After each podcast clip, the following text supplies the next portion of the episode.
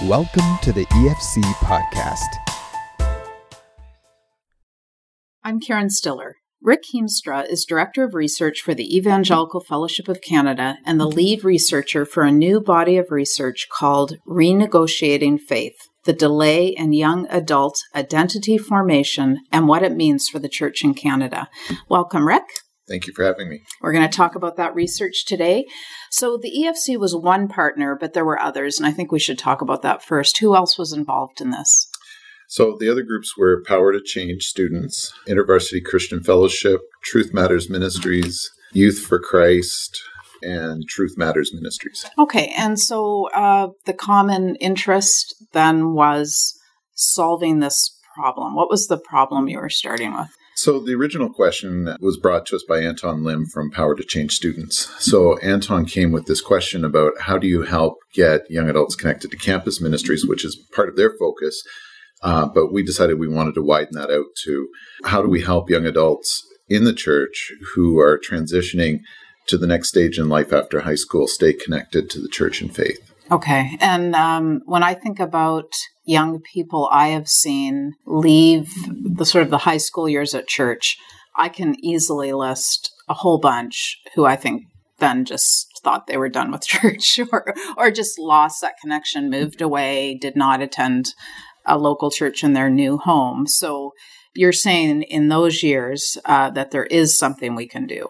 Yeah, there is something we could do. Maybe we should uh, start by talking about what those years are. Yeah, good. So the framework for our research is given to us by a psychologist named Erik Erikson. So he was writing back in the 60s, but Erikson had an eight stage theory of psychosocial development. And what Erikson said was that in stage five, which is the stage right where they form their identities, right before that, there's a hiatus, what he called a moratorium, where psychosocial development is delayed or stopped.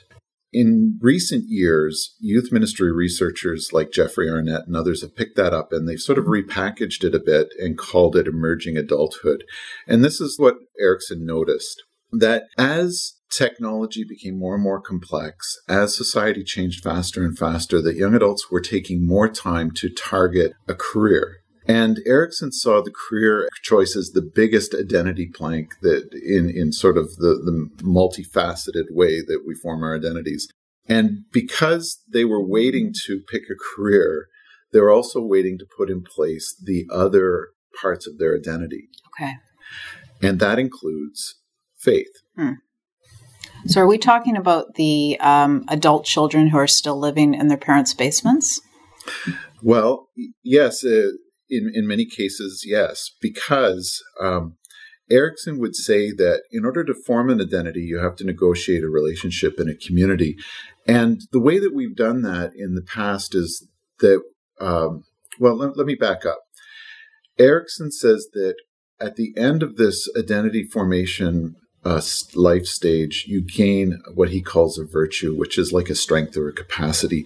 And the capacity, he called it fidelity. I call it the capacity to make commitments. And this, you need to understand it as a capacity um, because what has happened over time is that young adults, for various reasons, have lost the capacity to make some of those adult commitments. So, for instance, living in your parents' basement, you're there because, in many cases, you do not have the finances to pay for an apartment or buy a home.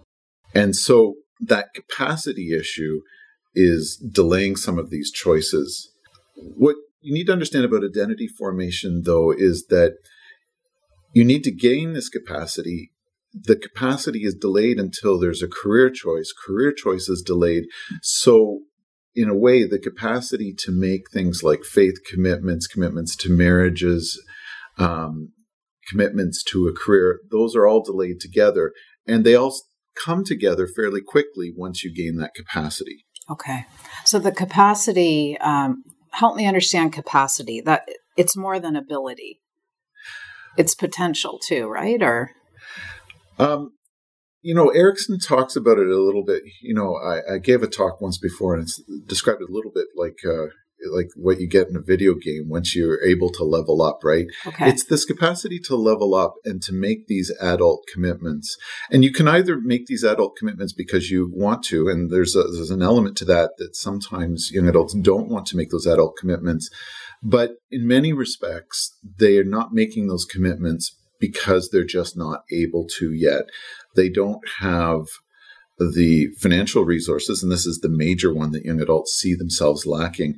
But there's also other life skills that they are missing that deny them the capacity to grow up. Okay. So it scares me that I understood better with the video game reference. but that it does make sense. So talk to me about faith then. Um, how does the church mem well, we're talking about more than church membership. We're talking about having an active faith and attending a faith community, I guess, are we? Right. So the implications, if identity formation is about negotiating a role in a community, if you're going to negotiate a Christian identity, that means you have to have a Christian community to negotiate the role in. Okay. And so one of the big things that has happened over the years is you have more and more young adults that are getting education and in many cases, that means that they move out of their parents' home while they're doing that. And they're in this emerging adulthood period where they're renegotiating their faith. Mm.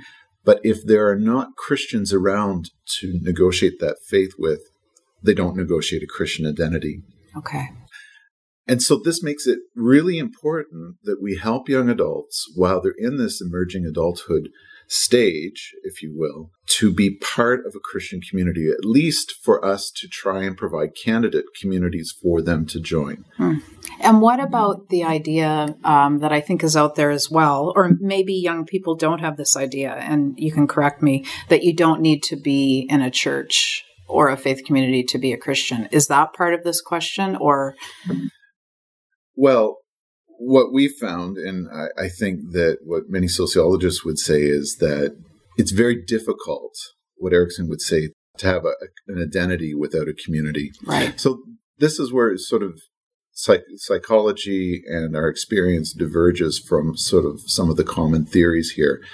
Uh, Erikson would essentially be saying you don't know who you are except in relation to other people. Okay. And so when let's step back maybe one pace when you actually did this research, who did you talk to? What sorts of questions did you ask? Okay, so this was a multi stage research project. We started with a literature review, and that's where we're trying to learn what other people have learned before so that we can build on that. Um, then we talk to ministry experts, and these ministry experts are people that work with youth and young adults. So, youth pastors, people in Bible college, campus ministries, and we drew them from all of the major Christian traditions in Canada. So, this isn't just an evangelical study. Mm-hmm. We included Catholics, mainline Protestants, Orthodox, and evangelicals. And all Canadian. And all Canadian. Yeah. Now, I should say that when we got to the next stage where we were talking to young adults, we limited ourselves to those that had a Christian religious affiliation in one of those traditions. And in their teen years, they attended religious services at least monthly at some point. Okay. And so what we're trying to do is is take out those that are completely nominal. Yeah. Can I ask what does at some point mean? It means that they've identified a period. It may have been oh. six months okay. where they went at least monthly or whatever, but that they had a, a, a real connections in, in some, you know, fairly minimal way in some cases, yeah. but to the church where it's not just uh, that's my religious affiliation, but I never darken the door of the church. Okay, got it. Yeah. Okay, so you're talking about relatively engaged yeah. young people, and so um, and then they were interviewed, presumably. So we interviewed 40 young adults. Um, from across Canada, and we then took transcripts of those and we used what we had learned from the literature review and those two sets of interviews, and we created two national surveys. So one we did uh, with young adults in our in our age. Age, our age population, our target population, and the other we did with ministry experts. So we worked with Maru/Matchbox, and their company that uh, administers the Angus Reid Forum. Angus Reid is a name that many Canadians will be uh-huh. familiar with. And then we we administered our own survey for ministry experts. So we had about 2,000 young adults that we that we did with our survey, and we had like 1,570 ministry leaders that completed our other survey. Okay, wow. So, what did you discover? I know just from talking to you about this before that you're feeling like this uh, research has some implications for the church that are really practical and hopeful. So, yeah, tell us the good news. Well, here's some of the, some of the hopeful things. Um, many youth ministries uh, operate on a calendar that ends in June, and when young adults get to the end of high school, grade 12, that's often the point where their connection with their home church ends. Uh, what we found, though, is that if people are going to get connected to what I call a next Christian community, that would be another church or a Christian campus group, about three quarters of those, if they're going to do it, will get connected in the first month after they move. So in September, that means you, you've got September, you got Frosh Week September, um, if they're going to connect. So that has some pretty plain implications, right? If we were able to extend our uh, ministry calendar, say to Thanksgiving, mm-hmm. and make the extension all about getting them connected to an ex Christian community, we would keep a lot more in the kingdom. The other thing that we found was uh, about making those connections. And so we asked ministry uh, workers whose responsibility it was to make those connections. And about 80% said that it was, if, if it was a campus ministry, uh, connection to a campus ministry, that it was the young adults' responsibility themselves. But here's the thing whether it's young adults or someone else, if you ask people about getting connected to another group, a lot of them will say, "If I don't know anybody there, right. I'm not gonna. Yeah, I'm, I'm not gonna go in there." Right? We yeah. know that if you're if you're looking to go to a new church, if you don't know a soul there, you're reluctant to get involved. Mm-hmm. And so what we found is that if someone from their home church helped them make a connection, make an introduction, maybe go uh, with them to meet a pastor in the town where they're, they're going to be going to school, or introduce them to, uh, say, a staff worker at InterVarsity or Navigators or Power to Change.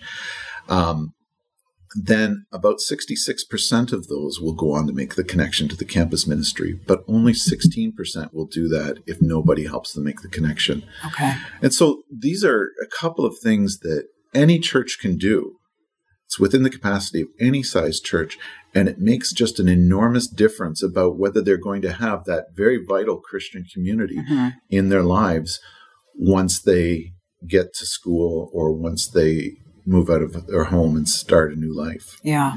And as you were talking about uh, that the, likelihood of a young person connecting on their own without an introduction uh, is low. I was thinking the whole idea of emerging adulthood would also back that up, right? In that they're slower to be independent in these areas, I would think, generally. Like my kids no offense, can't make it to a dentist appointment on time sometimes without being corralled out the door. Like there seems to be a need for more guidance than maybe we had at that age. I don't know whether it's so much uh, guidance. It's it's the the sense of connection okay. to to a community, the sense that I know someone, and really having somebody to help me get on the other side to the inside. So a lot okay. of a lot of groups you know, by the, I keep saying this by the nature, and, and somebody, you know, caught me on this and say, well, you need to qualify that. But a lot of groups are, are exclusive mm. in the sense that if we have a strong identity, to let somebody else in changes our group. And so a lot of groups make it very difficult to break in. So okay. in in uh, youth group, you get people talking about cliques and stuff mm, like that. Mm-hmm. But it takes somebody from inside the group to make an introduction and bring them in. And this is just sort of sociology, and it's a very sort of powerful idea. But we as insiders in in what I call the society of adults need to help young adults break in. Okay, so let's. Um, can you give us a scenario uh, or tell us a story where this works well, so we understand? So let's say there's, uh, you know, a young woman named Patricia who lives in small town New Brunswick, and she's graduating from high school. She's been involved in the church, gone regularly, you know, probably gone to Christian camp and so on. But she's graduating and she's moving to uh, Vancouver to go to university.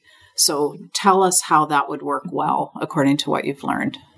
Well, if I haven't made it too confusing. yeah, Her name well- is Patricia. Patricia, Vancouver is a very long way from New Brunswick.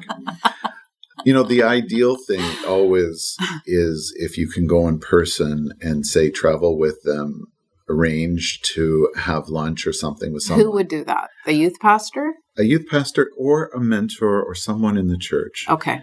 We So- can make her go to school in Toronto if that's easier. You know, in some ways, it seems like a great imposition to ask somebody to go to the lengths to make those introductions. But in reality, we may be talking about eternity for that young adult to, to do that. So, failing the ability to go there, um, you can at least um, ask somebody to make a connection, try and set up try and set up a Skype call Mm, or something where you make the introduction people need a real live connection and and i think that the closer you get to uh, people being in person without the intermediary of email or social media or things that are very impersonal the better because we connect with people better in person than we do Okay. online yeah.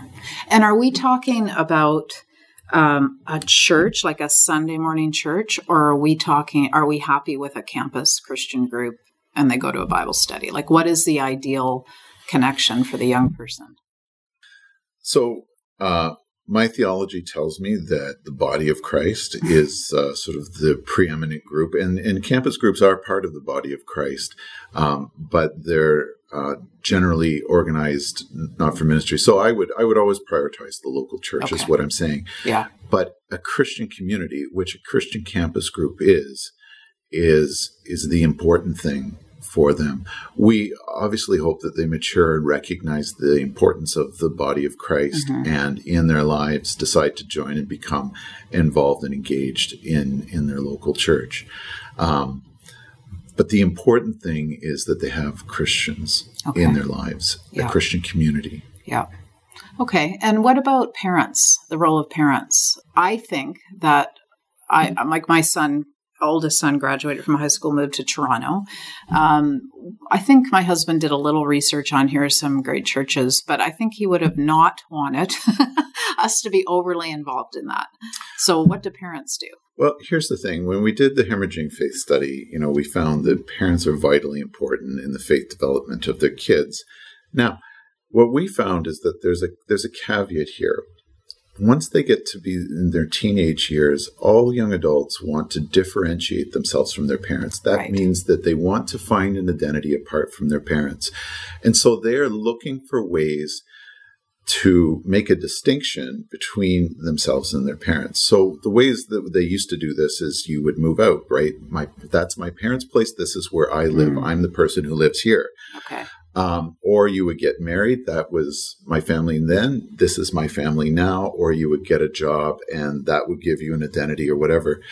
Because all of this is delayed, right? The the capacity to differentiate yourself from your parents in the ways that people did it in the past are delayed, right? It's put out of reach, at least Okay. for five to seven years longer than it would Right. be in the past. Okay.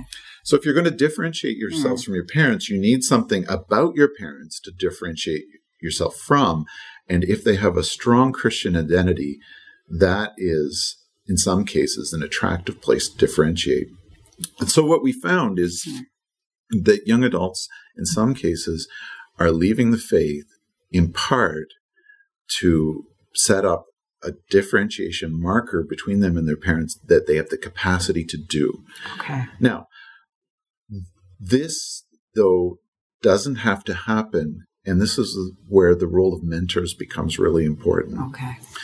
Because what mentors do is, is they, they help young adults to differentiate in these ways. So I always say the, mentors do four things, right? One, they help call out what God has placed inside. So they help young adults to recognize their giftings and abilities, and that's on their way to things like a career and calling. hmm Uh, two, they reintroduce the young adult to the community. So, if a young adult is in your congregation and their role in that congregation is being your son or your daughter, and they get to be age 19 and they're still just your son and daughter in that church, they're probably going to leave. because they need to negotiate their own role in the society of adults within your congregation. And what happens with a mentor, if they can reintroduce your, your child to the church, say, and what I mean by that is things like this. Uh, in conversations with other adults in your church, you drop. Uh, have you noticed that Joanna's really good at this? I think we should get Joanna's uh, take on this. Or wouldn't Joanna be good for that? And what you're doing is you're sort of reframing the possibilities of what Joanna can be mm-hmm. in that congregation on her own terms. Okay. And then you're opening it's it's like an opening bid in negotiations for her now because you've created a place at the table for her to negotiate and you've sort of framed that out and now she she can take it from there so the other thing is that if we're understanding identity formation eh, here again as a negotiation mentors are uh, negotiation aids okay because we all know that in any community and so, and let's be honest in the church these negotiations can be rough they can be bruising mm-hmm. and you need somebody in your corner that you can go back to and and sort of debrief about what just happened there yeah. and sort of uh, pick yourself up and get mm-hmm. back in there and here's what I would suggest you do yeah and then the final thing that that mentors are is uh, continuity we have lots of great ministry programs, and the, the biggest problem with our programs is that they end. Right. So we have a great youth group, and then we say in grade 12, you're done, and we're going to kick you out. And what we do is what we're saying is we're, we're taking your community away, and good luck, try to negotiate another one. Okay. So, why are mentors important? Because if mentors are there, if you've got Christian friends there, if your connections into the church are there, that aren't just dependent on being your parent's child, then to leave your parents' faith in some way means you're leaving all those other people and, and, and roles. Mm-hmm. And you're saying the mentor relationship can keep you connected. Can keep you connected because it helps you to negotiate those in roles independent of your parents. And this is why things like youth group okay. and Christian camp become so vital. Mm. Because when you go off to Christian camp, yes, your parents might be paying for you to be there, but while you're at Christian camp, you're getting your camp name, you're yeah. you're getting leadership experience and and you're with a group of kids where the potential to have kids that are on fire about their faith and and, and devoted you have the potential to become part of that community mm-hmm. And that is just so enormously important. We have to realize that they need to have the opportunities to have those roles. Uh, yeah. Sometimes, you know, giving kids leadership roles, it's not just about leadership and about filling slots. It is about them finding a place within your community. And it is so vital that you, that kids are helped to find a place in the community that is different than the place that they have just by virtue of being your child who you have told them you, as long as you're in our house, you must come to church with me. Right, right. Yeah. I mean, I will say camp has been transformative in uh, the lives of our kids. And I think, you know, for at least one of them, and he has said this, he feels he would not have faith today at 18 if he had not gone to camp every year and had that exact experience you've described. So, yeah, that is huge. And the role of mentors, imp- or, or the existence of mentors, implies, I think, an intergenerational church, which is another big part of hemorrhaging faith, right? The 2011 report. Yeah.